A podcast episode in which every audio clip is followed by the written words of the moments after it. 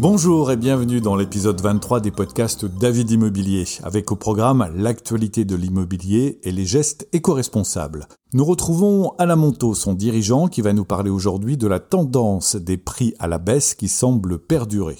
Bonjour Alain. Bonjour Eric. Plusieurs indicateurs venant d'agences immobilières et de notaires semblent montrer que le prix du mètre carré serait en baisse à Paris en 2022. Est-ce que cette baisse est réelle et est-elle durable selon vous? En octobre dernier, plusieurs grands réseaux immobiliers ont annoncé que le prix moyen du mètre carré à Paris descendait en dessous de la barre des 10 000 euros. Cela a provoqué un véritable tollé à la Chambre des notaires qui a contesté ces chiffres. Pour autant, la Chambre des notaires enregistre elle-même une baisse des prix d'environ 1,2% sur un an à Paris. Il y a souvent un décalage entre ce que les agences mesurent dans leur travail au quotidien est-ce que la Chambre des notaires enregistre souvent trois ou quatre mois après le temps que les transactions soient finalisées?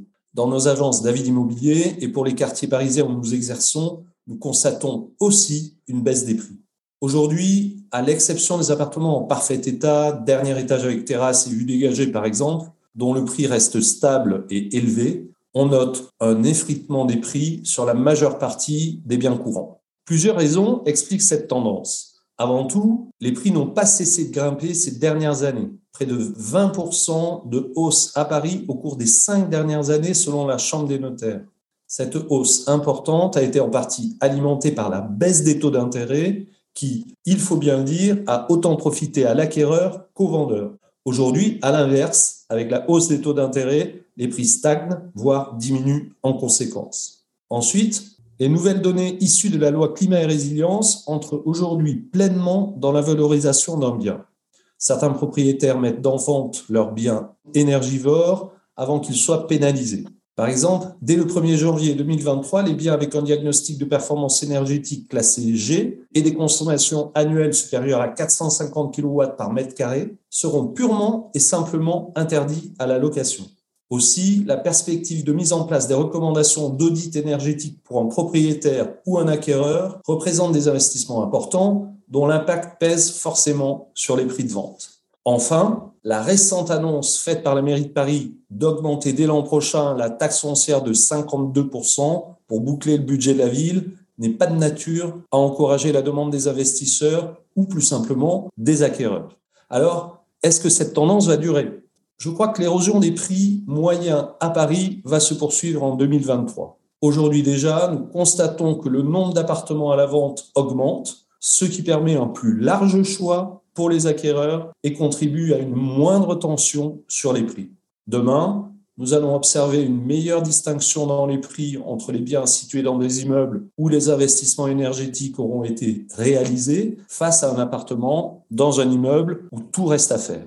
Néanmoins, pour moi, cette correction sur les prix restera limitée tant que la demande sera soutenue comme elle l'est encore aujourd'hui.